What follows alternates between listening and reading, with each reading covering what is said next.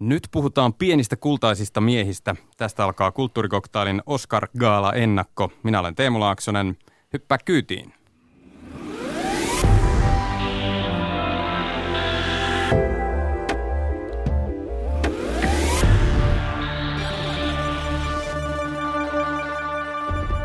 Anna Möttölä, mikä on sinun suosikkisi aiempien vuosien parhaan elokuvan Oscar-voittajista? My Fair Lady, joka voitti 64. Mutta sitten sanon vielä toisen niiltä vuosilta, joita olen itse erityisesti Oscareita katsonut, niin 12 Years a Slave 2013. Entäs J.P. Pulkkinen? 70-luvulla oli semmoinen lähes rikkumaton putki, josta mä en halua nostaa yhtä elokuvaa, vaan useammat. Se mitä se meni näin, että French Connection, Kummiseta ykkönen, Puhallus, Kummiseta kakkonen, yksi lensi yli käänpesän, Annie Hall. Ja jos siinä välissä Rokin tilalla olisi ollut presidentin miehet tai, ja, tai taksikuski, niin se olisi ollut ihan täydellistä. Kova suora. Yes. Ehkä oma suosikkini katsoa noita listoja, niin Kummiseta ykkönen tai kakkonen olisi aika vahva ehdokas – tai sitten uusi länkkäri Clint Eastwoodin Armoton vuodelta 1992. Aika miehekkäitä, mutta se kertoo Kaik, kaikki ehkä vasta, kaikki E vasta, sanon tähän 54, 14 Oscar-ehdokkuutta paras elokuva. ja My Fair Lady on aika ei-miehekäs Niin, kuitenkin. kyllä, kyllä, mutta tämä oli tämmöinen itsekriittinen havainto. Maanantai vastaisena yönä Yle Teemalla voi seurata suoraa lähetystä Oscar Gaalasta. Se on jo historian 89. lajissaan – ja kommentaattoreina ovat silloin nämä kaksi juuri äänessä ollutta, eli elokuvakriitikko ja tuore Rakkautta ja anarkia elokuvafestivaalin toiminnanjohtaja Anna Möttölä. Tervetuloa. Kiitos. Sekä Yleisradion pitkän linjan elokuva- ja televisioasioiden erikoistoimittaja, jos nyt keksin tämmöisen oman termin tässä, J.P. Pulkkinen. Kiitos. Tervetuloa. Nyt puhutaan siis äh, Oscar-vuodesta 2016, joka nyt palkitaan 2017 helmikuun lopussa. Ähm, sanokaa nyt alkuun, minkälainen vuosi ylipäätään, jos katsoo noita ehdokkaaksi päätyneitä elokuvia? Mä sanoisin, että taso on tosi, tosi hyvä. Mä sanoisin, melkein poikkeuksellisen hyvä. Ähm, erityisesti Moonlight, La La Land, Manchester by the Sea, siis humaaneja, ähm, tarinoita rakkaudesta ja luopumisesta yhteisöstä ja tosi kunnianhimoisesti kerrottuna ja persoonallisesti kerrottuna. Että kyllä niin kuin todella, todella tyytyväinen voi olla tähän satoon.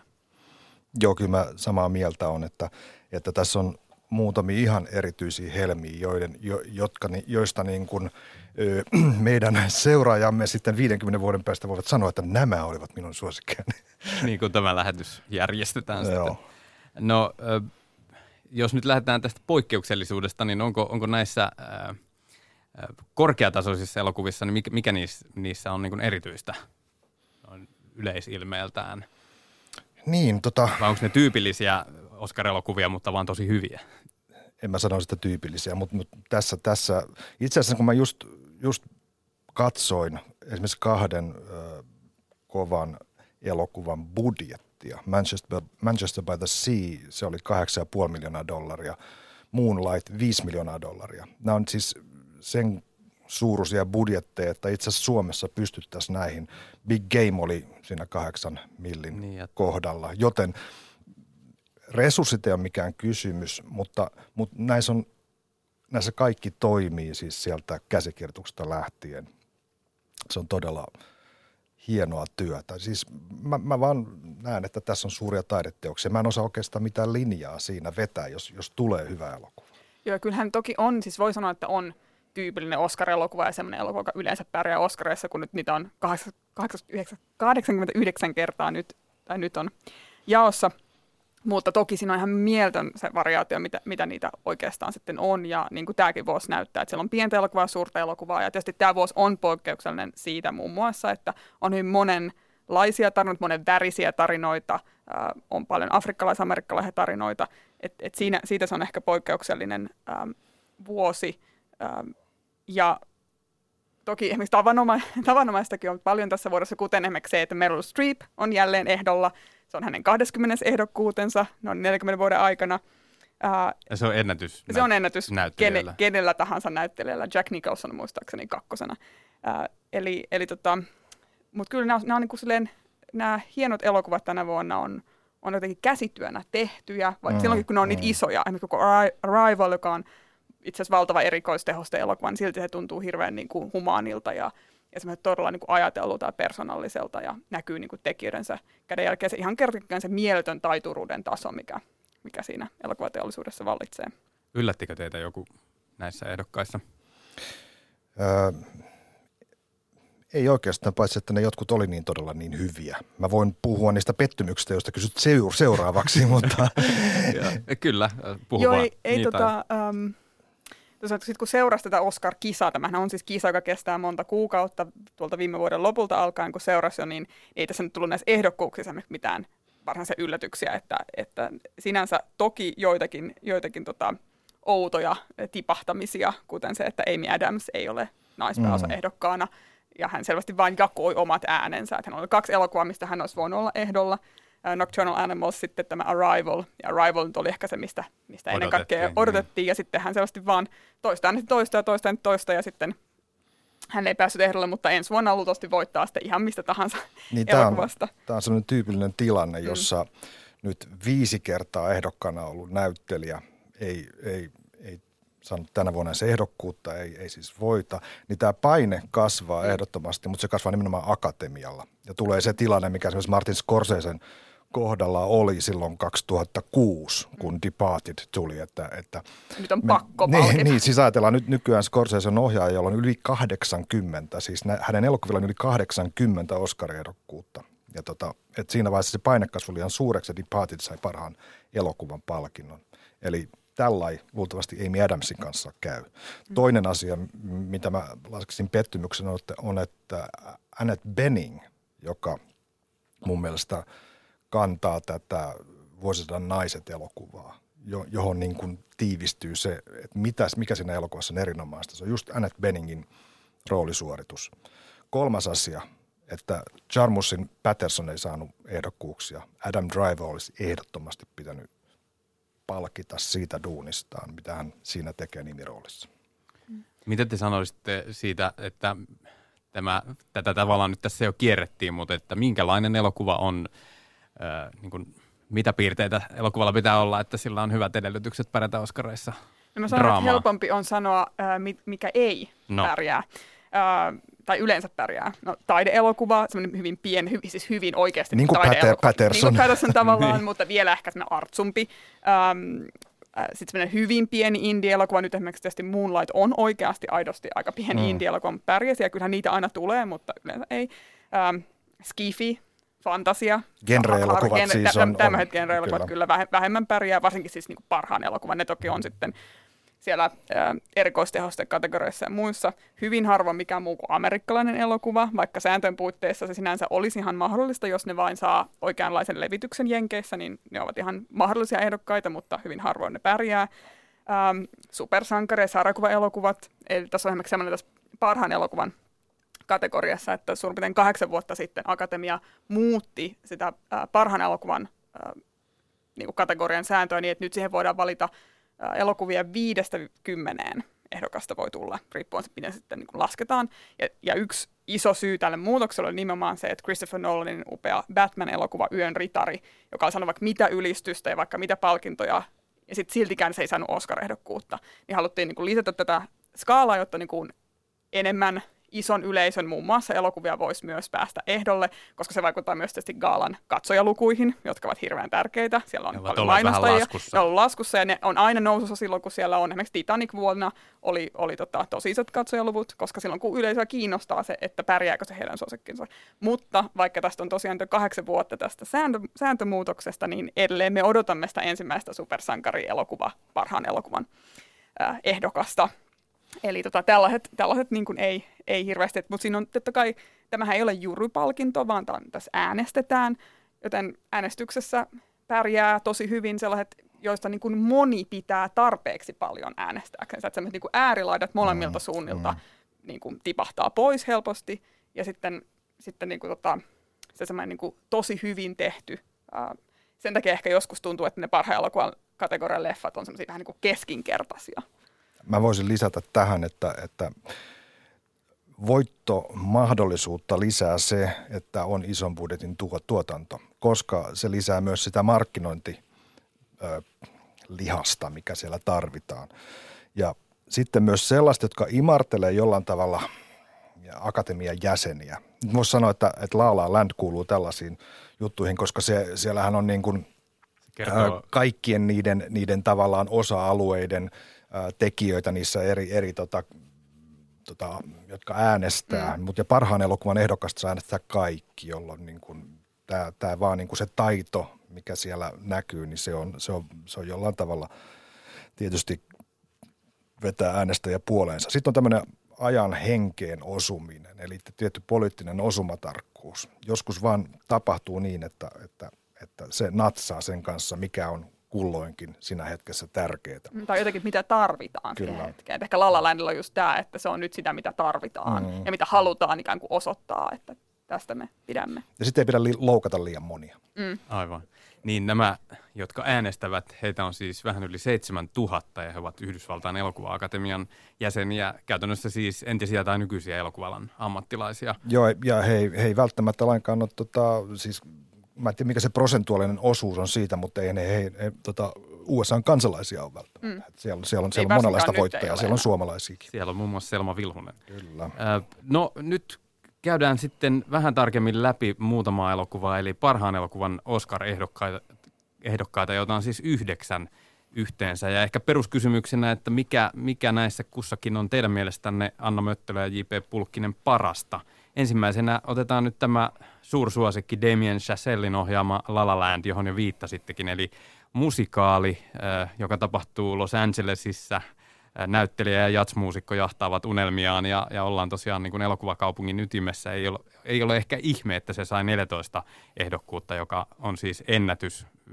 Tämä elokuva jakaa sen ennätyksen kaikki Eevasta ja Titanic-leffojen kanssa. Minkä takia se on niin vahva ehdokas? Siis musikaalihan on tämmöinen Hollywoodin sotaharjoitus, kaikki aselajit käytössä, jolloin, jolloin tota, se pohja on niin, se äänestyspohja on laaja. Se, se, se, se vaan niin kuin koskettaa hirveän monia ja se näkyy siinä elokuvassa. Kyllä. Se on nimenomaan elokuvassa, totta kai kaikissa elokuvissa on puvustus ja leikkaus ja lavastus, mutta musikaalissa se näkyy tosi vahvasti, että kaikki ne, ne taitolajit ja, ja se, se selittää tosi osin, osin tätä, että miksi se sitten todella saa ne kaikki ehdokkuudet, koska se on niin, niin helppo nähdä, että joo, tässä on taitavasti tehty.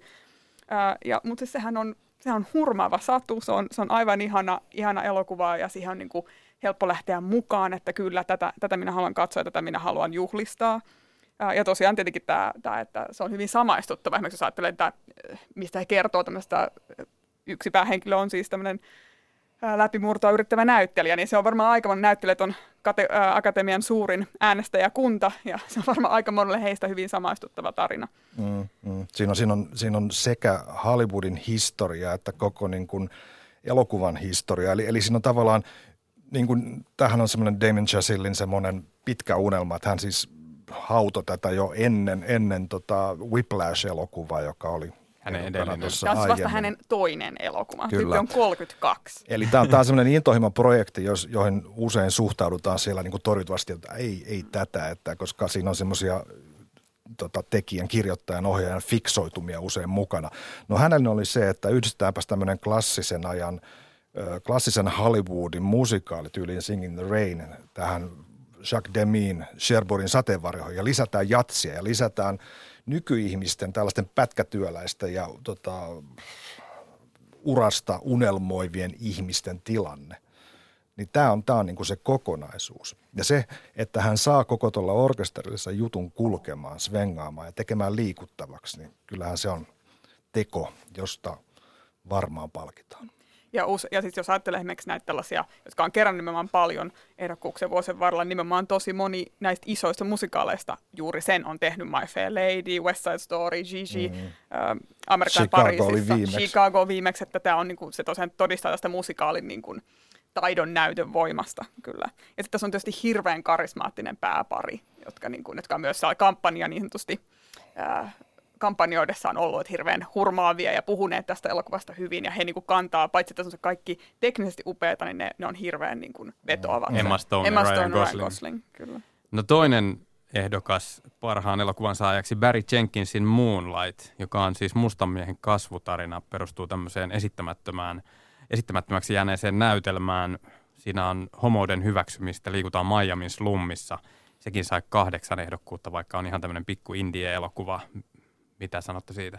Se oli tämän vuoden paras elokuva. Se on siis, jos ei mitään muuta elokuvaa tänä vuonna tuu tai kukaan näe, niin se, se oli mulle siis, tässä, on, tässä, on, tässä tänä vuonna on paljon upeita, mutta se on niin kuin, se on elokuva, mistä mä monen kuullut sanovan, että se muutti mun elämän ja se on ihan, mä oon nähnyt sen kaksi kertaa, haluan nähdä se ainakin vielä kolme kertaa ja se, se on upea, uh, upea tota, ja se on jotenkin uskomaton suoritus tai siis saavutus siinä, siinä mielessä Brian Jenkinsiltä ohjaajalta käsikirjoittajalta uh, senkin vuoksi, että se on hyvin siis spesifi tarina nimenomaan niin kuin mustasta amerikkalaista kokemuksesta ja mustasta maskuliinisuudesta ja, ja homoseksuaalisuudesta, mutta samalla se on täysin universaali.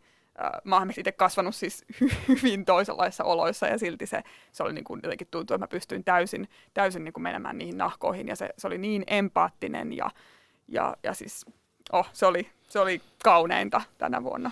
Niin jos ajatellaan, että, että tämmöinen Miamin Liberty City, joka on siis semmoinen asuinalue, joka yleensä, yleensä tulee näkyviin tuolla Uh, uutiskatsauksissa, kun poliisit jahtaa murhaajia ja narkkareita ja jengejä, niin tota, nyt me katsotaan kasvutarinaa semmoisessa. Ja jos ajattelee tämmöisiä pik, mustia pikkukundeja, joilla on niin paskat kortit jaettu, että ne joutuu siellä crack-äitien kasvattamana kasvamaan ja totuttelemaan jengeihin ja huumeisiin, niin, niin miten Jenkins pystyy siellä tuomaan esiin tämmöisen haurauden, rakkauden ja epävarmuuden ja ihmisten hyvyyden. Niin siis kaikki tämmöiset elämän osatekijät, jota Trumpin jengi hylkii ja halveksi, niin se on suurteko. Entäs sitten Dennis Villeneuve, viime vuosien kehutuimpia ohjaajia, hänen Arrival, johon jo viitattiinkin, jossa Amy Adams on pääosassa tieteiselokuva, jossa tämmöinen kielitieteilijä ratkoo maahan laskeutuneiden avaruusalusten ja olentojen salaisuutta tai yrittää heihin saada kontaktia. Kahdeksan ehdokkuutta kaiken kaikkiaan. Mikä siinä on parasta? Amy Adams.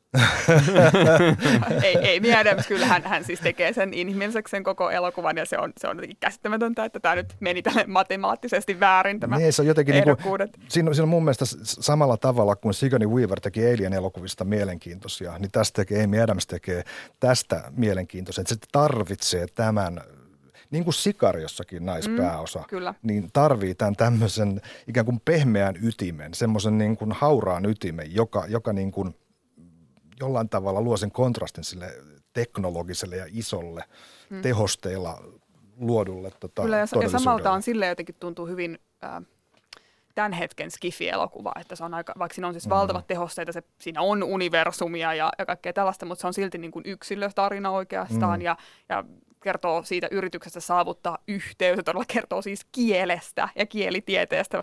Kyllä sanon, että, ja tämän vitsin ei ole, ei ole mun keksimäni, mutta tätä on toisteltu, että en ole koskaan kyllä nähnyt sellaista kielitieteilijää, jolla olisi niin hieno koti kuin Amy Adamsilla tässä elokuvassa, mutta, mutta tämä on siis tämä on niin todella jotenkin... Ähm, on, se, on, se on hyvin ajateltu ja älykäs elokuva. Että Denis Villeneuve, joka on siis tosiaan kanan ranskalainen ohjaaja, niin hän tekee nyt tätä uutta Blade Runneria. Ja, ja lupa, kyllä, ja lupaavalta vaikuttaa tämän, tämän perusteella. Mm, aivan. Tänään kulttuurikoktailissa käydään siis, äh, tai valmistaudutaan sunnuntai ja maanantain välisen, välisenä yönä nähtävään Oscar-gaalaan ja, ja parhaan elokuvan Oscar-ehdokkaita käymme läpi Anna Möttölän ja J.P. Pulkkisen kanssa. Neljäs näistä ehdokkaista on Kenneth Lonerganin Manchester by the Sea, joka on itse asiassa ensi tänään. Siinä mies joutuu kuolleen veljensä tai sen takia, että veli kuolee palaamaan kotikonnuilleen ja ottamaan veljensä pojan huolettavakseen.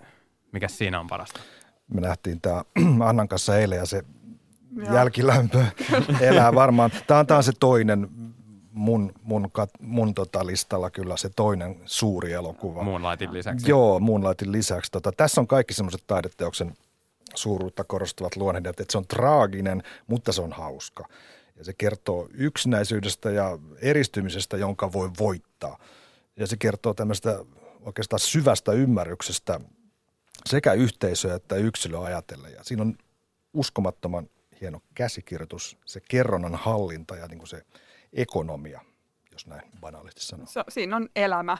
Se, että se on, me itse asiassa puhuttiin tästä myös eilen, että se on tota, se on aika mielenkiintoiseksi pariksi tämän Moonlightin kanssa. Että vaikka ne on siis, toinen on, just esimerkiksi jos ajattelee vaikka etnisyyttä, niin toinen on läpivalkoinen, toinen mm. on äh, läpi äh, värillinen tai musta, äh, mutta, mutta ne jotenkin molemmat todella kertoo niin kuin elämästä ja halusta rakastaa ja rakkauden tarpeesta ja, ja luopumisesta ja menetyksestä. Että ne on tosi niin kuin jotenkin, tuntuu, että siinä on niin kuin, siinä on kaikki. Tämä on hienosti pohjoinen elokuva. Tämä voisi olla niin Suomesta tämä Joo, leffa. Loskaa tuli eilen, kun mentiin katsomaan, Loskaa tuli elokuvassa. Ei ole, pelataan lehti, ei ole lätkää lehtiä ja- puissa ja lätkä, lätkää pelataan. Ja Tunteiden ilmaisu on vaikeaa. jotenkin on hienoa, ei kun sano se, mitään. Manchester by the Seahan on siis, se mestahan on lähellä Bostonia ja tota, siellä katsotaan tietysti Boston Bruinsin matseja ja mä uskon kuulleeni, että siellä laustaan, että Rask saves, Rask saves. Suomen raati antaa 12 pistettä. Kyllä. No sitten Mel Gibson tekee paluun. Hacksaw Ridge, aseeton sotilas, joka perustuu tositapahtumiin, kertoo tällaisesta lääkintämiehestä sotilaasta, joka kieltäytyy koskemasta aseisiin ja joutuu kuitenkin keskelle kuuluisaa Okinavan taistelua toisessa maailmansodassa. Minkälainen paluu tämä on? mä pidin tota, monista elokuvista, jossa Mel Gibson oli näyttelijänä. Esimerkiksi Mad Maxista. Että, tota, se, oli, se oli ihan kiva.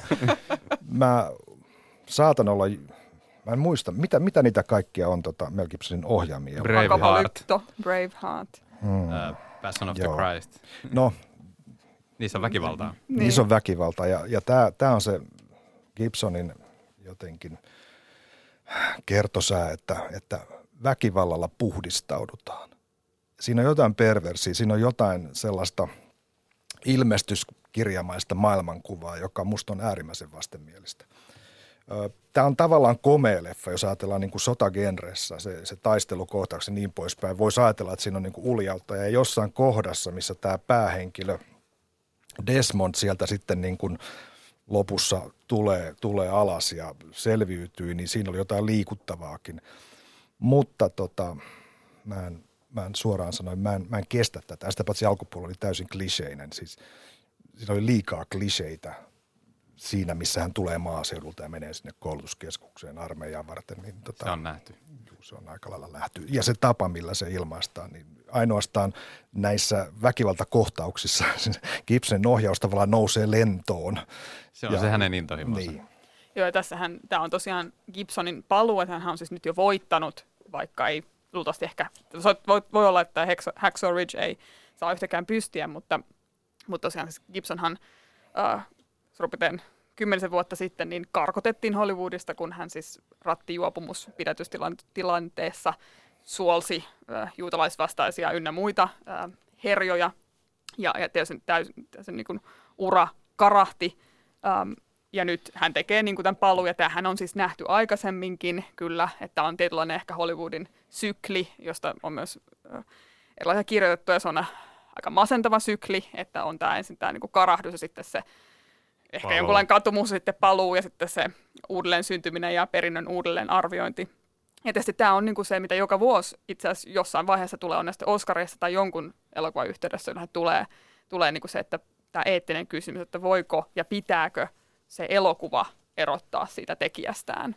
Ja, ja sitten vielä kun on palkinnoista kysymys, niin jos sitten sitä, jos sen voi erottaa tekijästä, mutta pitääkö siltikään niin kuin palkita sitten jotain tyyppiä, joka on tehnyt jotain väärin tai ihan rikkomuksia tai vaan jotain tosi yököttävää, niin, niin se on sitten se kysymys. Mutta nyt selvästikin siis Hollywood on ottanut se, että hän saa nimenomaan sen Oscar, äh, ohjaajaehdokkuuden, niin kertoo mun mielestä siitä, että nyt, niin kuin, nyt on, Annetaan on niin kuin, anteeksi. annetaan ainakin vähäksi aikaa anteeksi. Siis aikahan vasta lopullisesti erottaa sen Mm. tekijän siitä teoksesta, että meillä on vähän vaikeaa sen Niin. kanssa. Niin ja se totta kai vaikuttaa näihin äänestyspäätöksiin se, että mitä maailmassa tapahtuu ja minkälaisia ihmisiä nämä tekijät ovat. Ö, No myöskin ö, tavoitte- tavoittelee tuolta par- parhaan elokuvan Oscaria Lion-niminen elokuva Garth Davisin ohjaama ö, kertoo, perustuu kirjaan, joka perustuu tosi, tosielämään. Siinä siis intialaispoika, joka on adoptoitu Australiaan, niin palaa etsimään juuriaan Intiassa. Mitä sanotte siitä? Tämähän on tätä valittujen palojen, että sitä ihmistä en unohda tyylistä tai uskomaton kertomus genreä. Sehän on, on siis ihan hieno tarina. Ja tota, etenkin niin kuin se Intian jaksoissa, jossa tämä pieni Saru-poika on siellä maisemissa ja joutuu junaan ja niin poispäin ja eksyy, eksyy perheestään, niin onhan se vaikuttavaa. Se kuvasto on hirveän vaikuttavaa. Ja tota, tässä on oikea ja hirvittävän suuri ongelma taustalla, eli tämä koko Intian katulasten ongelma, joka on siis miljoonia lapsia elää siellä. Mihin tämä elokuva siis myöskin kerää fyrkkaa nyt. Jos on kyyninen, ne voi ajatella, että okei, se on, se on leffan promoa, mutta apua on apua kuitenkin. Joo, se on, täytyy sanoa nimenomaan, että se, se eka puolisko toimii, toimii parhaiten, jos tällainen niin elokuva teknisesti nyt puhutaan, että se, tämä pieni poika Sani Pavar on, on siis aivan, aivan ihana ja huikea katsoa ja hyvin liikuttava. Ja se on kerrottu myös aika paljon vähällä dialogilla, että paljon nimenomaan kuvilla se pieni poika siellä valtavassa yksinäisyydessä tai, tai ihmismassassa. Se on, se, on to, joo, se on todella, todella tunteisiin vetoava ja toki sitä voisitte kysyä, että, että tämänkin esimerkiksi etiikkaa, että tä, tällaisella vetoaminen, mutta se ei tarkoita, etteikö se elokuva ansaitse tulla tehdyksi ja, ja tosiaan on niin kuin, tätäkin asiaa voi myös elokuvan kautta pitää esillä. esillä. että tota, se voisi olla ehkä, ehkä tota, ei, ei, ei varmaankaan siis, ei todellakaan tule voittamaan parhaan elokuvan pystiä, eikä, eikä hirveän monta muutakaan. Se voisi olla tämmöinen musta hevonen kuvauskategoriassa. Mm, mm. Se on siitä saanut jo jonkun verran palkintoja, mutta, mutta muuten ehkä tämä on ehkä sillä tavalla hyvin tyypillinen kyllä Oscar-elokuva, että ei ole yllätys, että se on siis tuossa ehdolla. Tärkeä aihe. joo, ehdottomasti. Nicole Kidman on hyvä siellä tota, Saruun jo adoptioäitinä, että siinä on se tuska tulee. Kyllä, joo, ja kansainvälinen adoptiohan tässä nimenomaan myös on toinen iso, iso teema, mitä tässä mm. halutaan, halutaan tuoda esille. No sitten Theodore Melfin Hidden Figures, varjoon jääneet, myöskin perustuu kirjaan, jolla on äh, todellista pohjaa. Äh, se tulee pari viikon päästä Suomessa ensi iltaan. Siinä siis afroamerikkalaiset matemaatikkonaiset ovat NASAn hommissa 60-luvulla. Tämmöinen äh, varsin ikään kuin yllättävä tarina. Tai siis, että kerrotaan sellaisesta asiasta, kuten jo nimi kertoo, tyypeistä, jotka ovat jääneet piiloon. Kyllä joo, tämä on siis... Äh tämä on ollut valtava kassamenestys Jenkeissä ja näyttäisi, että myös, myös kansainvälisesti tulee olemaan. Ja tämä on, tätä on myös nostettu muun muassa tänä vuonna esiin sen takia, tai siis siitä puhuttu tämän yhteydessä, että tämä on jälleen kerran osoitus nyt siitä, että kannattaa – tehdä elokuvia naisista. Tämä on, tässä on kaksi naistuottajaa keskeisenä tuottajina. Ja naiskäsikirjoittaja. Naiskäsikirjoittaja. Tämä on naisten välisestä ystä, ystävyydestä. Tämä jopa siis joidenkin viikonloppuun mun mielestä Jenkeissä ylitti siis tämän Rogue One, uuden Star Wars-elokuvan. Että nämä todella niin kuin vetää, että tämä on siitä mielessä tosi tärkeä elokuva. Tämä on myös aika tyypillinen ehkä semmoinen niin kuin valtaviran Oscar-elokuva. Tämä on ottanut aika paljon historiallisia vapauksia. Toki nämä hahmot on siis aivan oikeita ja he teki juuri näin ansaitsee kaiken sen huomioon, mutta se tarina on kerrottu vähän ehkä dramatiikan nimissä. Ää, ja, ja tämä on suurelle yleisölle tehty. Tämä on aika kliseinenkin. Tässä on semmoinen pelastava valkoinen mies, ää, Kevin Costnerin hahmo, mm-hmm. mutta koska ne naiset on niin hyviä ja ne naisnäyttelijät, ää, ää, Tara G.P. Henson ja Octavia Spencer, jotka taitaa molemmat olla ehdolla, ja Janelle Monet, niin he niin kuin pitävät sen fokuksen itsessään, että se pysyy se tarina silti, että se tarina on tosiaan näistä naisista. Ja se on tietysti hirveän harvinaista, että tässä siis nämä naiset ja mustat naiset nimenomaan eivät ole jotain sivuhenkilöitä, jos on tarinassa, vaan ne on se fokus. Ja se on, se on hienoa, ja jotta siis äh, Hollywood-elokuvakin muuttuisi vähän äh, monimuotoisemmaksi, niin myös tarvitaan tällaisia suuren yleisön kyllä tarinoita siihen. Tämä on hirveän nasta elokuva. Siis hyvä musiikki, ilo katsoa. Ja periaatteessa se on ihan klassinen tämmöinen, että heikommaksi luulut menestyvät kyvykkyydellään. Näitä on tehty siis – sillä tavalla, että miehiä, vaikkapa urheilijoita tai sotilaita tai muita on ollut tota vastaavassa roolissa. He on sitten näyttäneet, että hitto me osataan, mutta mut tässä on kyseessä naiset ja tota, se, se on ihan puhtaalla kyvykkyydellä, älykkyydellä ja tota, ymmärryksellä. Matematiikassa, no ei, ei siis matematiikassa tai sosiaalisissa kyvyissä ja sen semmoisessa. Aivan. No mustat ovat myös pääosassa Denzel Washingtonin ohjaamassa Fences-elokuvassa – jossa Denzel Washington esittää myös pääosaa. Se sijoittuu 50-luvulle, perustuu näytelmään. Siinä on siis entinen baseball-pelaaja, joka, joka on siis, kuvaa tämmöistä mustien työläis, työläiselämää, syrjintää, hyvin näyttelijävetoista, voimakasta meininkiä. Sen Suomen ensillasta ei ole tietoa, ilmeisesti ehkä tulekaan. Ei, ei varmaan kyllä tule Suomen, tai ei ainakaan ole tietoa, ja voisi ehkä tulla DVDllä tähän kanavalle. Se on se on tota, teatraalinen elokuva hyvin, hyvin monessa mielessä. Ähm, tosiaan perustuu August Wilsonin samannimiseen näytelmään, joka on voittanut Pulitzerin ja, ja Tonin näytelmän vuodelta 1983. Äh, ja, ja Wilson itse asiassa itse teki tämän käsikirjoituksen tähän näytelmään ennen kuolemaansa 2005 ja on nyt tosiaan niin kuin ehdolla siitä sitten. Ähm, ja hän nimenomaan halusi kulttuurista syistä, että, että ohjaaja on sitten – afrikkalais-amerikkalainen. Ei rodullisista ei syistä, vaan, vaan kulttuurisista syistä. Ja, ja Denzel Washington tosiaan näyttelee myös sitten tarttu tähän haasteeseen. Hän ja, ja tota, Olivia Davis on... on Viola Davis. Viola Davis, sorry. Viola Davis äh, on on molemmat ehdolla, he molemmat näyttelivät tätä jo Broadwaylla, ja siellä sai, sai palkintoja.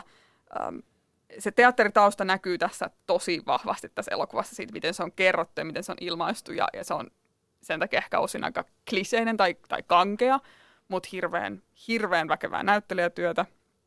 Ää, ja ja tota, erityisesti siis, ää, Davisin Oscar on, on varma käytännössä. Hän on mm. aivan loistanut niin arvokkuutensa löytävänä kotiäitinä ää, tai perheenäitinä, ja, ja Washington on ihan mielettömässä vedossa. Siis se on, se on myös sellainen rooli, josta sitten Oscar voittaa sivukaupalla monologia, hän menee ylös ja alas, ja, ja tosiaan on tämmöinen niin kuin, entinen baseball-tähti, josta sitten ei tullutkaan ja, ja koko niin kuin se yhteiskunta tavallaan mm.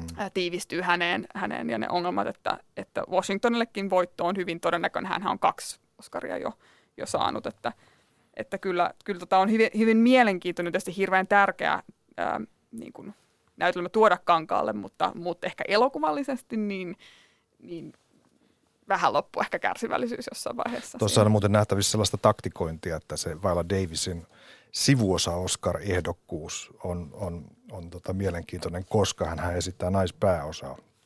Mutta näin, näin voidaan tehdä ja tota, siellä naispää, mahdollisuudet päästä niin, naispääosa ehdokkaissa. Siellä on aikamoista ruuhkaa, aika kovaa, kovaa ehdokasta, eli tässä on niin kuin helpompi päästä. Yksi asia vielä, tota, että siis August Wilsonista voisi sanoa sen, että hän oli siis Pittsburghista. Elokuva tapahtui Pittsburghissa ja hän siis kirjoitti kymmenen näytelmää, eli tämmöisen Pittsburgh-sarjan. Ne kaikki sijoittuu eri vuosikymmenet 1900-luvua. Tämä on siis kuudes näytelmä siinä sarjassa, sijoittuu 50-luvulle. Se on New Yorkissa Manhattanilla on teatteri, joka on nimetty August Wilsonin mukaan. Taisi tapahtua tuossa hänen kuolemansa jälkeen. Okei. Okay. No viimeinen, eli yhdeksäs parhaan Oscarin – tavoittelija, ehdokas David McKenzien ohjaama Hell or High Water, joka on tämmöinen miehinen nykyvestern, jossa veljekset ö, ryöstävät pankkeja Teksasissa. Silläkään ei ole Suomen ensi tiedossa. Mikä siinä on parasta? No se on genre-elokuvana hyvin rajattu. Siis tämä Taylor Sheridan, joka tämän on kirjoittanut, tämän alkuperäiskäsikirjoituksen, hän kirjoitti myös Sikarion, joka me muistetaan Denis Villeneuvein ohjauksena ja Oscar-ehdokkaana tuosta – onko se viime vuodelta? Niin, toissa tota, vuodelta. Toissa vuodelta, joo. Et, et tämähän, tämähän siis käsikirjoituksena oli, oli, oli Sheridanin ensimmäinen, mutta tässä oli tuotannollisia säätöjä, jotta se pääsi pääs leffa, leffaksi asti. Niin tota, hän, hän kirjoittaa, hän siis oli näytteli Sons of Anarchy leff, äh, sarjassa. TV-sarja. TV-sarjassa. Hän oli 20 vuotta hän näitä TV-rooleja ja muita rooleja ja hän, hän siis kyllästyi näyttelemään – huonosti kirjoitettuja juttuja ja, ja päätti, että hitto hän kirjoittaa itse ja niistä tekikin. Se resepti oli tämä, että hän, hän luki käsikirjoituksia ja katsoi, että mikä niissä toimii ja sitten mikä ei toimi ja sitten hän poisti sen, mikä ei toimi. Kyllä, tämä tulee western. Joo, ja tästä tuli western ja näähän on, on, on siis hyvin siis luurankomaisia tavallaan nämä kässärit ja se rake, rakenne toimii hirveän hyvin ja se kokonaisuus toimii hyvin, mutta se on, kysymys on se, että saako sinne ikään kuin lihaa niiden luitten päälle. Tässä leffassa sitä lihaa eniten edustaa Jeff Bridgesin tämä Texas Ranger ja Bridges on täällä sivuosa ehdokkaana. Joo, hän, hän on ehkä se tämän elokuvan valttikortti kyllä, mm. ja hänen puheestaan saa nyt ihan selvääkin tässä elokuvassa. aina, aina niin ei ole silloin, kun hän estää näitä tällaisia. Tämähän ei ole hänelle hirveän epätyypillinen rooli, mutta hän on tosiaan aivan loistava. loistava ja tota, tämä on tosiaan hirveän tehokas ja siististi leikattu ja vaikka mitä. Tämä neo-western tähän mun mielestä mainiosti tuotu niin kuin nyky-Amerikan ongelma. Tässä on siis tosiaan kyse tästä, että pankki on antanut huonon lainan ja aikoo nyt viedä mm. sen perheen tilan ja he, sitten he niin kuin pelastaa sen, että siinä on, mikä pankki tietysti, siis pankkien käynnissä niin. huonot lainat ovat olleet, olleet Amerikassa iso tragedia nyt viime vuosina, että tässä on niin kuin modernisoitu ja se täytyy myös muuten sanoa, että tässä on äh, yksi, yksi toinen valttikortti on Nick Cavein musiikki, mm, joka on mm. mainio tässä leffassa. Tämä perustuu siis ihan oikeaan havaintoon Texasin kurjasta tota, asunto- ja, ja talouskriisistä, että tota, sikäli asia on, asia on vahvaa, mutta – pikkusen ohu, ohuella pinnalla mennään. Anna Möttölä ja J.P. Pulkkinen, mikä näistä yhdeksästä, joita nyt olemme tässä perusteellisesti käyneet läpi, niin voittaa sitten maanantai-aamuyöstä? Parhaan elokuvan Oscar. Niin. La La Land. Niin kai se on.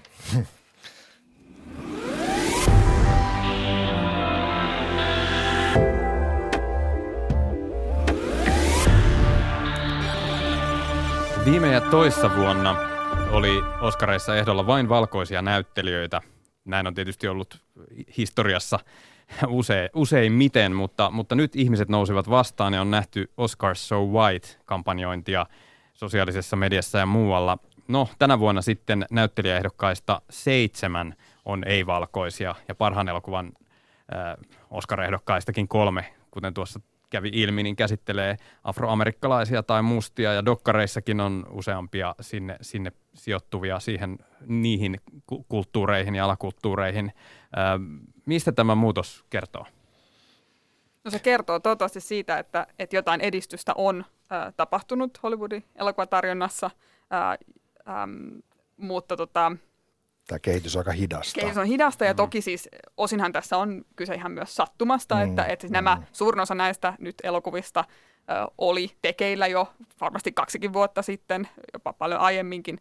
Eli, eli se, että ne nyt tulevat kaikki samaan aikaan, niin on osin sattuma, mutta toki se, että nyt ne ollaan valmiimpia näkemään ja huomioimaan, että se, se on tietysti, niin kuin, että akatemiahan ei vaikuta siihen, mitä elokuvia tehdään, että, mutta se voi kampanjoida sen puolesta, että nimenomaan tuotannollisella puolella otettaisiin mm. enemmän – eri etnisyyksistä, eri sukupuolista ää, tekijöitä mukaan, joka totta kai vaikuttaa siihen, että minkälaisia tarinoita tehdään. Tämä voi olla, ää, just Viola Davis noissa BAFToissa taisi tais tota sanoa, että hän pelkää, että tämä voi olla vaan tämmöinen yhden vuoden blippi, tai, tai siis on, onnekas blippi, mutta tai nyt ei, ei olisi nyt just näköpiirissä seuraajia näille elokuville, mutta toivotaan, että, että kuitenkin tilanne on, on paranemassa ja, ja ainakin se nyt kertoo siitä, että, että akatemia on ottanut vakavasti tämän kritiikin, heihin kohdistuneen kritiikin ja yrittää, yrittää sille jotain, jotain tehdä. Niin tärkeä kysymys on se, että ketkä on sisällä ja ketkä on ulkona. Ja tämä ei liity pelkästään elokuvamaailmaan, tämä liittyy koko yhteiskuntaan. Ja, ja silloin niin kun mä juuri luin David Remnickin, äh, tota, ei se ollut Remnickin juttu, mutta se oli, se oli tota, tämän, tämän elokuvakriitikon New Yorkerissa sen jutun. Ja, ja siinä oli hyvin erittäin, mikä Pirusen kaverin nimi on? Richard, Richard Brody. Brody. Richard Brodin Aivan. jutun, kyllä. Ja, ja, ja se ydin on siinä, että ei ehkä ole niinkään niin tärkeää, että kuka tässä palkitaan tai ketkä palkitaan, vaan se, että, että miten ylipäätään niin kuin elokuvat tuo esiin niitä asioita, jotka puolustaa sitä, mikä yhteiskunnassa on hyvää ja tämä on aika hurskasta puhetta, mutta anyway, näinä aikoina, jolla se vastus on siellä valkoisessa talossa, josta käsin siis puretaan kansalaisyhteiskunnan erilaisia vaikuttamismahdollisuuksia ihan äänioikeudesta lähtien, niin tota, on aika tärkeää, että elokuva tuo esiin jotain viestiä, joka signaali, jonka signaali on positiivinen, joka, joka ottaa mukaansa. Oskareiden kohdalla on tietysti syyttävä sormi osoittanut Yhdysvaltain elokuva-akatemia, jossa tosiaan, kuten sanoin, niin on yli 7000 jäsentä ja Los Angeles Times selvitti viisi vuotta sitten, että ke, keitä nämä jäsenet ovat tai minkälaisia, niin silloin viisi vuotta sitten olivat keskimäärin 62-vuotiaita ja yli 90 prosenttia oli valkoihoisia ja liki 80 prosenttia miehiä.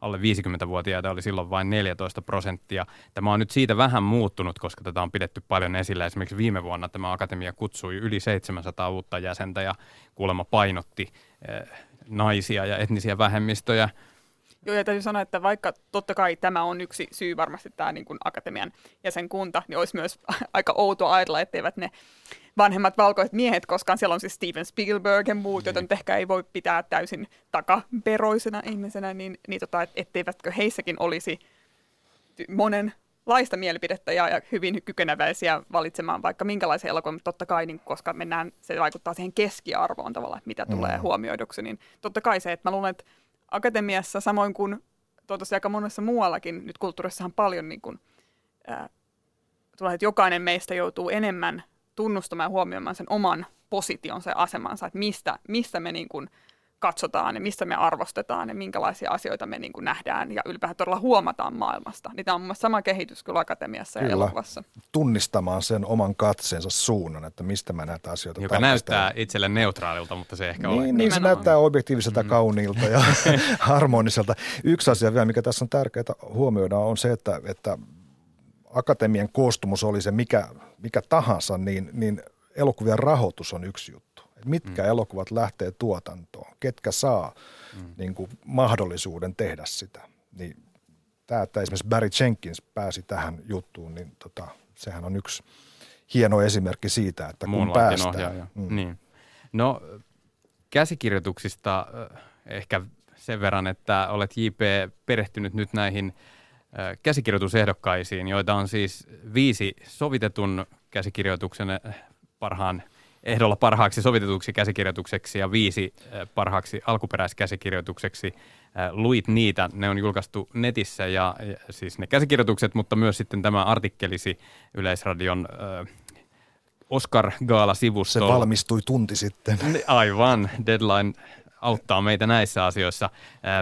Mitä sanoisit, että, että kuinka paljon se kirjoittajan oma tausta vaikuttaa? Siis oikeastaan mä hämmästyin. Mä ajattelin, mä ajattelin että okei, että, että vaikka romaanikirjailijat tai tämmöiset, että niillä on, kun ne tekee sellaista niin kuin, äh, miten sanois, että ne on tällaisia implosiivisia kavereita, jotka, jotka, jotka tota, kirjoittaa aika paljon siitä, että mitä ne on kokenut ja mitä nähnyt. Mutta että elokuvatuotannossa oltaisiin jotenkin niin kuin maailmalla ihan tuolla tavalla tehtäisiin niin kuin juttuja, jotka tulee käsiin. Mutta tässä on hyvin paljon semmoista tuntua, että ihmiset kirjoittaa hyvin läheltä itseään.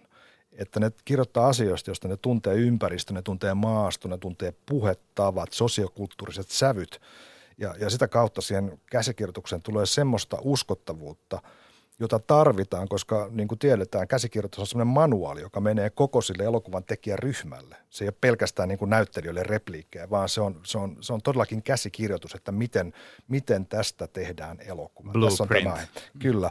Niin, niin tota, esimerkiksi mä kaivoin näitä tietoja, niin esimerkiksi Taylor Sheridan on, on tota kotoisin ihan muutaman sadan kilometrin päässä tämän Hello High Waterin äh, kuva, kuvaus tai fiktiivistä kuvauspaikoista Teksasissa.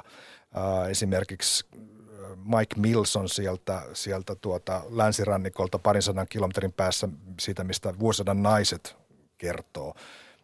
Esimerkiksi August Wilson on tietysti tuota Pittsburghissa syntynyt. Tai vaikka Barry Jenkins ja Terrell Alvin McCraney on viereisistä kortteleista sieltä Miami Liberty Citystä, josta Moonlight kertoo. Nämä, nämä on Eli aika niin kuin puhuttelevia esimerkkejä. Kirjoittavat siitä, minkä tuntevat. Kyllä, että tässä on nyt osunut, saattanut osua aika, aika lailla tällaista, tällaista tota, oma elämän kerrallista tietyllä tavalla. No, mitä sanot, kelle menee käsikirjoitus Oscarit? Mun täytyy toivoa, että se menee joko Moonlightille, eli tota, Jenkinsille ja McCraneille tai sitten Lonerganille, mutta, mutta saattaapa se mennä tuolle, tuolle, tuolle Gisellille. Kyllä mä sanon, että Lonergan voittaa äh, parhaan alkuperäiskäsikirjoituksen ja Moonlight, se saattaa olla nyt just se kohta, missä Moonlight saa sitten sitä rakkautta niin sanotusti, mm. eli siinä sitten palkitaan. Toivotaan. Toivotaan tosi paljon. Anna Möttölä, sinä olet valmistautunut tähän sunnuntai- ja maanantai väliseen Oscar Gaala kommentointiin muun muassa kirjoittamalla – Ylen Oscar-sivuille palkintopuheista ja siitä, että miten politiikka on valunut Oscar-gaalaan. Nyt on tietysti tämä Donald Trumpin aikainen aika Yhdysvalloissa ja on jo, on jo merkkejä siitä, että se tulee varmaan näkymään puheissa. Mitä sanot, mitä on odotettavissa palkintopuheiden osalta? No kyllä nyt ehdottomasti siis on, on varmasti poliittisin gaala pitkään aikaan tulossa. Että se on tosiaan näkynyt tässä nyt jo näissä esi- gaaloissa, mitä se on ollut, erilaisia kiltojen palkintoja, Golden Globe, missä Meryl Streep tosiaan ne sitten pani pallon pyörimään ja piti tämän hienon puheen siitä, että tarvitaan kunnollisuutta ja inhimillisyyttä maailmassa. Ja, ja ei tainnut mainita Trumpia nimeltä kertaakaan, mutta viesti kyllä meni perille. Ähm, Meryl Streep on tunnetusti me, yliarvostettu näyttelijä. Kyllä, hän on siis yliarvostettu ja sai nyt sitten yliarvostusti 20 ehdokkuutensa. Ähm, ja, ja tosiaan tällä ähm, politiikalla, poliittisella tilanteella on, on ollut jo ihan konkreettista vaikutusta tähän gaalaan, että, että tosiaan tämä Trumpin nyt sitten jo laittomaksi julistettu, mutta kuitenkin edelleen niin kuin menossa oleva maahantulokielto ää, vaikutti eka siihen, että nämä esimerkiksi siis parhaan vieraskielisen elokuvan kategoriassa ehdolla oleva Askar Farhadin The Salesman, että Farhadi, joka on siis loistava jo palkittu elokuvan tekijä, ei Ira- pääse Iranista. maahan. Iranista ei pääsi maahan. Nyt hän pääsi, sitä hänelle luvattiin niin kuin erikoisjärjestelyt, mutta hän on sanonut, että hän ei tule, että hän boikotoi. Ja mikä on johtanut siihen, että, että se elokuva, joka on siis totta kai, jos se voittaa, se voittaa ehdottomasti niillä ansioilla, että se on loistava elokuva ja Farhadi on loistava ohjaaja, mutta toki nyt tässä tilanteessa sitten tämän elokuvan äänestäminen on mahdollisuus näyttää solidaarisuutta kansainväliselle elokuvayhteisölle ja näyttää keskisormea Trumpille, että, että se voi nyt, se on todellakin noussut nyt se The Salesman niin kuin tämän kategorian ykköseksi ennusteissa ohi äh, isäni Toni Erdmanin, joka sitä pitkään johti. Mutta tosiaan siis, siis Oscar-puhe, siinä on 45 sekuntia aikaa, se voi käyttää monella tapaa. Äh, se voi käyttää vitsailuun tai koskettavaan henkilökohtaiseen äh, johonkin kokemuksen kertomiseen, mutta aika usein siellä siis tehdään myös politiikkaa, erityisesti 70-luvulta lähtien on, on niin kuin, äh, siellä otettu kantaa erilaisiin yhteiskunnallisiin asioihin ja, ja aika pitkään niille äh, myös buuattiin, että, että yleisössä saatti olla se mieltä, että tämä ei ole se paikka puhua mm. mitään politiikkaa, varsinkaan mitään ehkä niin kuin kovin kriittistä. Toki hyvät asiat niin kuin hyvien asioiden puolesta sai, sai puhua, mutta nyt ihan selvästi jopa niin kuin akatemia itse tuntuu kannustavan tähän. Ää, akatemian presidentti ää, ilmoitti, ilmoitti, että art has no borders, eli ää, taiteella ei ole rajoja. Tässä, nyt on kyllä tässä jo Hollywood tavallaan esit, es, esittää sitä tai on se liberalismin pesä, jota Trump ja jenginsä vihaa. Vaikka George Clooney äskettäin kyllä niin kuin vinoili Trumpille todeten, että itse asiassa, että, että Trumphan on Hollywoodin elitisti. Hänhän saa tuloja koko ajan niin kuin vanhojen prokiksin kautta tota, siitä suunnasta. Niin ja tosiaan ehkä tässä Trumpin Meryl Streep is overrated Tivitissäkin näkyy, että oikeastaan hän siis haluaisi olla niissä juhlissa, hän haluaisi olla mukana ja hän ei tykkää, kun on nyt hiekkalaatikon ulkopuolella. Mutta tosiaan, että siellä siis voi olla, että niinku vähemmän sellaista ihan puoluepoliittista ehkä puhetta tulee, tai välttämättä suoraan niin kuin, ihan suoraa kritiikkiä, mutta varmasti paljon, paljon just äh, tulee puhetta siitä, että miten tärkeää on, on kunnollisuus ja, ja ihmisten välinen solidaarisuus. Ja, ja toki voi myös esimerkiksi tulla siitä, että nythän äh, Amerikassa, tai siis hallitus uhkaa taas leikata kaikenlaisia taidetukea, vaikka nyt Hollywood-elokuva ei erityisen ehkä tämän niin julkisin verovaroin tuettukaan ole, niin silti kaikki taidetuki on heillekin tärkeää ja, ja heidän, he ovat taiteilijoita, he haluavat myös sitä puolustaa, että sitä esimerkiksi voidaan myös ku, kuulla siellä sitten. Mm, kaikki National Endowment of Arts, joka on yksi tärkeitä, tärkeitä systeemeitä tuolla ja vastaavien fyrkat pannaan esimerkiksi Meksikon rajalle rakennettavaan muuriin. Kyllä, kyllä. Anna Möttälä, kerro, kerro joku esimerkki tämmöisestä buuauksesta, että yleisö alkoi buuata no, poliittisen tai yhteiskunnallisen ehkä kiitospuheen. hurjin huutomyrsky tuli tuossa, olikohan se 2003, kun, kun tota, ää, Michael Moore, dokumentaristi, voitti äm, elokuvasta Bowling for Columbine, ja Irakin sota oli juuri alkamassa tai, tai alkanut siinä, ja, ja hän siis kutsui kaikki muut dokumentaristit myös lavalle, ja ilmoitti, että he vastustavat äh, presidentti George W. Bush, Bushia ja vastustavat tätä sotaa, ja että häpe, häpeä Bush, ja se tuli, paljon tuli uploadeja, mutta paljon tuli myös buuauksia, koska silloin toki niin kuin tämän ää, syyskuun 11 terroriskujen jälkeen, niin, niin toki myös oltiin Amerikassa niin toisenlaisessa mm. saitama, mm. saitamassa myös Hollywoodissa, mutta, mutta se, oli ehkä se niin kuin suurin, suurin huutomyrsky, mutta, mutta tota, kyllä niitä on vuoksia saanut. Esimerkiksi Jane Fonda kuuluisasti vastusti Vietnamin sotaa ja hän, häntä ei sitten kahasti siitä arvostettu. Miten muuten, Anna, onko sun mielestä tässä niin kuin Nixonin aikaan rinnastettavaa henkeä, koska, koska nyt Trumphan tarjosi law and order-politiikkaa ja Nixon oli se tunnetusti se edellinen, joka, joka tällä, tällä vaalilupauksella Kuria ratsasti. ja järjestystä. Kuria järjestystä, kyllä nimenomaan. Joo, kyllä, kyllä mä luulen, että tässä, tässä on aika paljon sellaista vertauskuvaa tai vertailua on tehtykin ja, ja selvästi se niin kuin näkyy, että – siellähän on, on paljon tekijöitä, jotka ovat Nixonin aikanakin eläneet, että he ehkä muistavat, miten tämä ja että voiko tämä oikeasti tapahtua nyt uudelleen, niin se on ehkä se kysymys. Tänään kulttuurikoktailissa ennakoidaan siis tulevan viikonlopun Oscar-gaalaa. Parhaan elokuvan Oscarin jo jaoimme ja käsikirjoitusoskarit, mutta mitä sanotte, kuka voittaa parhaan ohjaajan palkinnon? Siellähän on Dennis Villeneuve, Mel Gibson, Damien Chazelle, Barry Jenkins ja tämä Lonergan, Kenneth Lonergan tämä menee Damien Chazellille. Joo, kyllä Chazelle voittaa, vaikka Barry Jenkins olisi kyllä tosi hieno, mutta kyllä Chazelle voittaa varmaan sen, koska aika usein se, joka voittaa parhaan elokuvan, voittaa myös ohjaajan. Ja La La Land on siinä elokuva. Mm. no entäs sitten naispääosa, paras, paras naisnäyttelijä pääosassa Emma Stone, Ruth Nega, Meryl Streep, Isabel Huppert, Natalie Portman. Emma Stone voittaa La La Landista. Mm. Tää, tässä olisi Natalie Portman on toinen, joka mun, mun mielestä mun nähdäkseni olisi lähimpänä sitä, mutta eiköhän Emma Stone vielä. Ja juurikin sen takia, että La La Landilla on niin kova noste vai? Joo, hän on hirveän hyvä siinä ja hän tosiaan myös esittää nimenomaan tätä näyttelijää, joka, joka yrittää pinnalle ja se on muun muassa aika, aika voittavaa sitten tässä äänestäjäkunnassa, mutta kyllä hän on hirveän, siis hän on sen elokuvan sielu. Kyllä hän, hän siis kuljettaa sitä tunnetta siinä, hän, hän, hänessä se on niin kuin se vahvuus, näyttelijä, työ, näyttelijä työllisesti. ja osaa laulaa. Paremmin. Paremmin kuin Gosling. No miespääosassa pääosasta sitten Oscaria tavoittelevat Casey Affleck, Ryan Gosling, Denzel Washington, se Andrew Garfield ja Viggo Mortensen.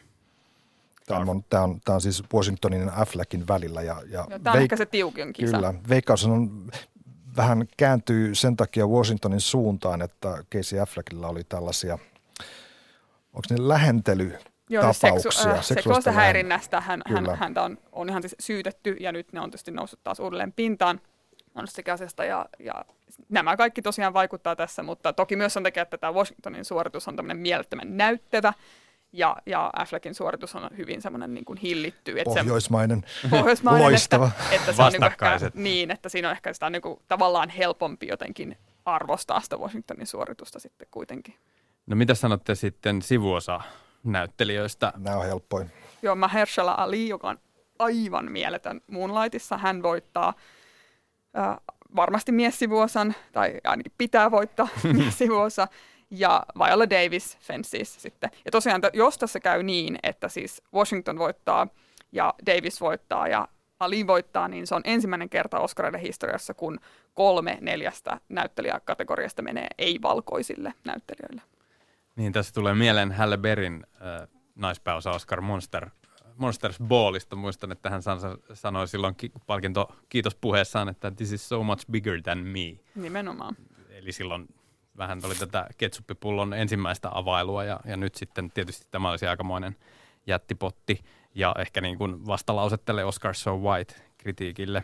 No mitä sanotte äh, parhaan vieraskielisen elokuvan Oscarista, johon hymyilevä mies oli Suomesta tyrkyllä, mutta ei päässyt? Se oli kyllä, jos puhutaan näistä pettymyksestä, niin se oli kyllä oikeasti aito se pettymys. Oli pettymys se, oli, se oli oikein hyvin pärjännyt 2016 oli monella lailla aika huono, ja se, ettei se saanut sitä mm. päässyt sinne kisaan, niin oli kyllä iso pettymys. Olisi todellakin ansainnut sen, että terveiset vaan kaikille heille. Ähm, kyllä mä sanoisin nyt, että se Farhadin The Salesman voittaa. Nehän on kaikki loistavia elokuvia. Tietysti kun, jos vieraskieliset elokuvat tulee ne viisi sit valittua sieltä muualta, niin ne on kaikki yleensä todella, todella hyviä. Mutta... Mä en ole nähnyt kuin isäni Toni Erdmann, mutta se, on se kyllä kaikki palkinnot. Se on mahtava. Se on Saksasta ja sitten oliko Tanna Australiasta, Land of Mine Tanskasta, mies, joka rakasti järjestystä, eli tämä Uwe, Uwe-elokuva Ruotsista. Siellä on ruotsalainen ja tanskalainen. Joo, Pohjoismaat ovat kyllä, tai Skandinavia.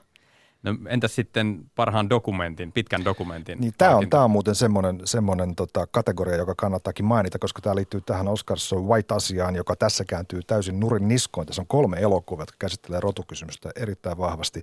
Ja suosittelen katsomaan suoraan Netflixissä tänä iltana 13th, Ava DuVernin dokkari, joka on ihan fantastinen. Mistä se kertoo? Se kertoo perustuslain 13 lisäyksestä, joka, joka luotiin aikanaan, kun orjuus poistettiin. Siellä on semmoinen, semmoinen lisäys, että, että, tota, että paitsi jos, se ei mene näin, mutta paitsi jos tuomitaan rikoksesta. Koska nämä ihmiset on niin kuin tavallaan nykyäänkin edelleen palkattua orjatyövoimaa. Siis tämä vankila touhu on bisnestä Amerikassa.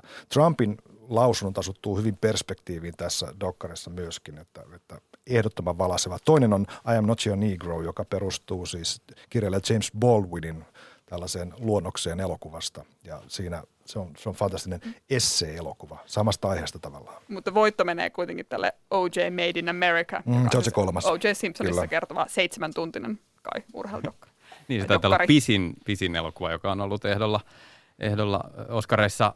Nyt valitettavasti aika alkaa loppua, 45 sekuntia vielä tässä. Sanokaa nopeasti, kuinka monta pystiä Lala Land saa? Sillä on siis 14 ehdokkuutta. Mä sanon, että 9 tai 10. Joo, 10. Ja kerrotaan nyt muistin virkistykseksi se, että siis maanantain vastaisena yönä kello kaksi alkaa Yle Teemalla suora lähetys Hollywoodista punaiselta matolta ja sitten siinä vieraat saapuvat sisään kello 3.30 varsinainen gaala ja siellä kommentaattoreina tässäkin kuullut mahtavat Anna Möttölä ja J.P. Pulkkinen. No, kulttuurikoktail taas viikon päästä. Teemu Laaksonen toivottaa hyvää viikonloppua. Olkaa kiltisti.